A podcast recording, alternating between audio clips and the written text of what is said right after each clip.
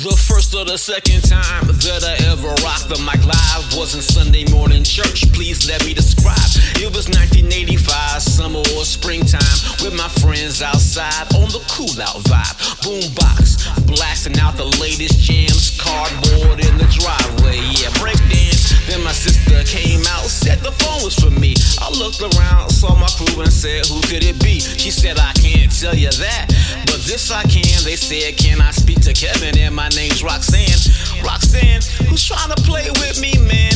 Understand, it's 85. Roxanne is the jam. So I said, let me go and see who this is. The local town prankster or some meddling kids, whoever it is. I simply plan to settle it quick, ask him to stick, listen a bit, then click. Phone grip, hello, who am I speaking to? She said, my name's Roxanne, and I heard about you. That I need to meet. If that's true, let me know when I continue to speak. I was shocked to the core. How she know about me?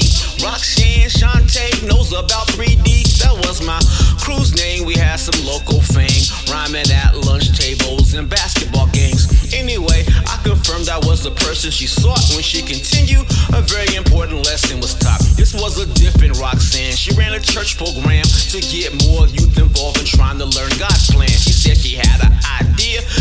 She liked to propose that when they had their youth service, my group could compose a special song about the program and what it provides. But she described, then gave me some time to decide.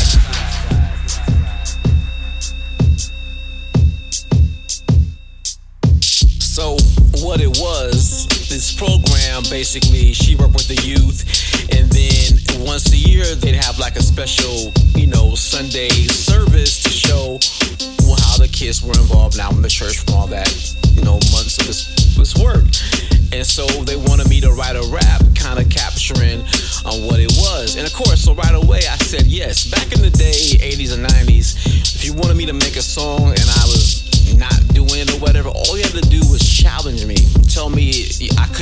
it, or yeah, you probably can't do that, or you shouldn't do that. And then I would, de- oh, okay. And then I would definitely do it. And so when I went to my partner, Burning Hot TNT of the 3D crew, and asked him, you know, we're gonna do this show. We got a, we got, you know, book for a show. He's like, he's like, I don't think we should rap in church. And so he didn't want to do it. He was reluctant to rap in church. So I convinced him just to go on stage and do a skit with me. Just like you don't gotta rap, just come on stage with me. So uh, we'll get to that. Anyway, prepare. I did like some market research. I joined the youth group at the church. I went to the meetings, and then from those meetings, I wrote the rhyme. I, I don't remember the rhyme. I think I still have it. I still remember what it looks like, how the notebook I wrote it in. I'm pretty sure I still have it somewhere in my storage room. Anyway, I wrote this rhyme about the, the youth program, and on this day, it was the busiest I ever seen the church in the history of being in that church. It was like standing room only, people blocking the aisles, and we got caught up in our Sunday, you know, we're in our church clothes ties, and we planned. We, me and me and TNT came in on opposite sides of the church, and then it was like a skit, and I was just like, "Hey man, what's up?" Like we were down the street and we just saw each other. It was on Sunday.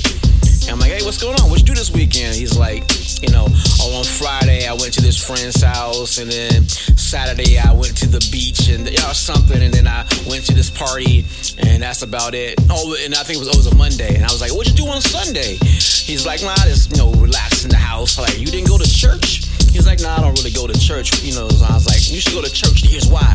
And then I broke down the church rap, and so that was, you know, what I'm, I was like, our first or second time performing ever for me and him as a 3D crew right there in church. And one of the key things I remember from that experience is later on that day, I was with my dad. We went to the store and I stayed in the car. My dad was just going, it was like the gas station or something like that. Actually, it might have been the liquor store. I don't know. But one of the deacons came out and he saw me in the car and came over and he was like, You were the one rapping in church. You did a good job. I was like, oh, the deacon, give him, you know, I'm getting, I'm getting love from the deacon, so I feel good about my, really motivated, uh, thanks to Roxanne from the church at Fort Riley, Kansas, Army base, um, the 3D crew, yeah, and all that, man. That was, uh, yeah, Roxanne Shante. I know they get to meet Shante, but I was a big fan, and so I got excited. That kind of did inspire me to write a good rhyme, I think, uh, for the church program of Fort Riley. Yeah.